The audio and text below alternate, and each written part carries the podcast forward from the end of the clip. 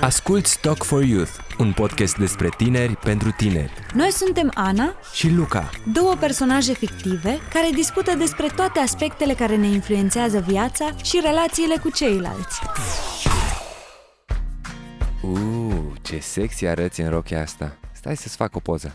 Hai să nu, că iar îmi faci o poză strâmbă cu picioarele tăiate. Fac eu și îți trimit. Dacă tot ești acolo, poate îmi trimiți poze din mai multe unghiuri. Da, ce vrei să facem sexting? Eu într-o cameră și tu în cealaltă?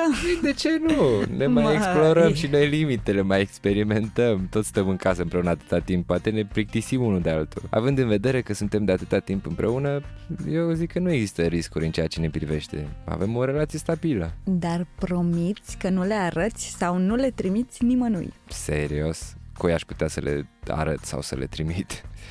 E ceva doar între noi doi. Nu-mi spune că nu ai încredere în mine după atâta vreme. Dacă am fi fost adolescenți sau m, de puțin timp împreună, aș fi înțeles. În astfel de cazuri e periculos să trimiți poze intime cu tine. Sigur că am, dar și fetele care și-au găsit pozele și mesajele online, sigur au avut încredere în iubiților de pe atunci. Ah, tu zici de seria aia de articole de acum un an, doi. Și de ele, dar acelea au fost doar cazurile documentate. Sunt mai multe imagini intime trimise de fete unor băieți care au folosit apoi aceste imagini ca mijloace de constrângere, control, abuz, șantaj sau chiar exploatare. Asta e pornografie non-consensuală. Adică atunci când nu ai control asupra mediilor pe care pot ajunge imaginile cu tine și în acest caz e nevoie să îți iei măsuri de precauție. Adică le arăți și nu le trimiți? Da, pentru că odată ce ajung online, nu e foarte ușor să le dai jos.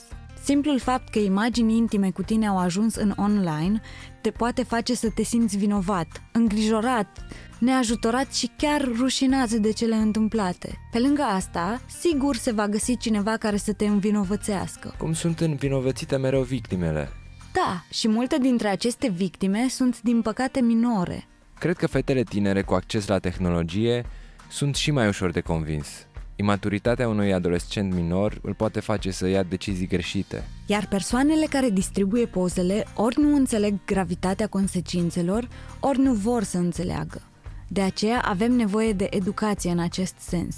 Sunt foști iubiți care vor să se răzbune pentru că au fost părăsiți sau colegi care nu își dau seama cât de proastă e gluma pe care o fac. Da, dar sunt și cazuri de șantaj, hărțuire și bullying sau chiar exploatare și constrângere și acestea, la fel ca și cele de care zici tu, reprezintă acte de violență, chiar dacă sunt online și înc- încalcă drepturile omului.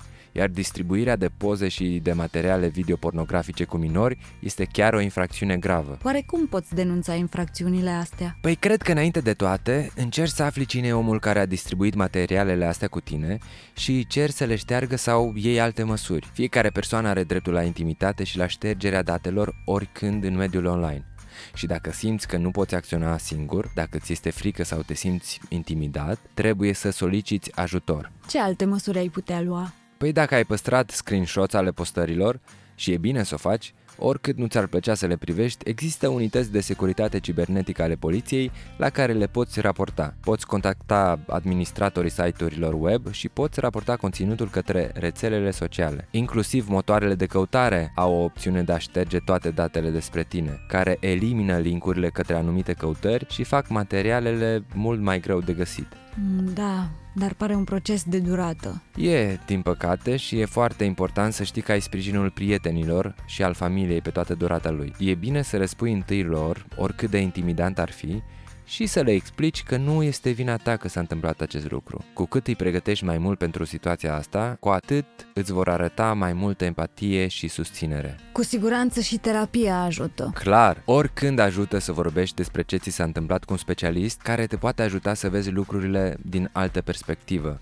ca să nu te învinovățești. Persoana care a postat materialele cu conținut sexual este vinovată, nu cea care le-a trimis. De acord. Mi se pare important să insist pe acest aspect. faptul că cei care distribuie conținut sau afirmații neadevărate despre o persoană sunt vinovați și nu victimele violenței sexuale online. Așa este, mai ales când sunt răspândite zvonuri și detalii intime sau când sunt trucate imagini. Apoi se răspândesc foarte ușor pe rețelele sociale și se ajunge la un lanț al umilirii care poate afecta grav stima de sine a victimei acestei hărțuiri. Rețelele sociale sunt considerate spațiu public, iar astfel de acțiuni denigratoare la adresa cuiva sunt infracțiuni ce pot fi pedepsite chiar și cu închisoarea. Cred că este important să încurajăm persoanele care ajung în astfel de situații să acționeze.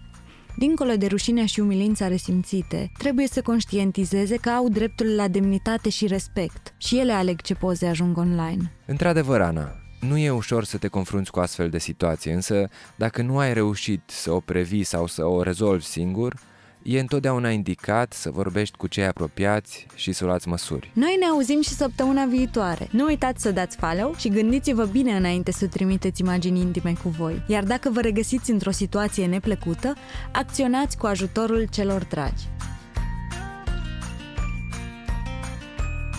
Talk for Youth este produs de Societatea de Educație Contraceptivă și Sexuală și susținut de Radio România Cultural. Partener media, IQ Ads și Radio Tananana. Mai multe informații despre podcast găsiți pe site-ul nostru www.sex.ro.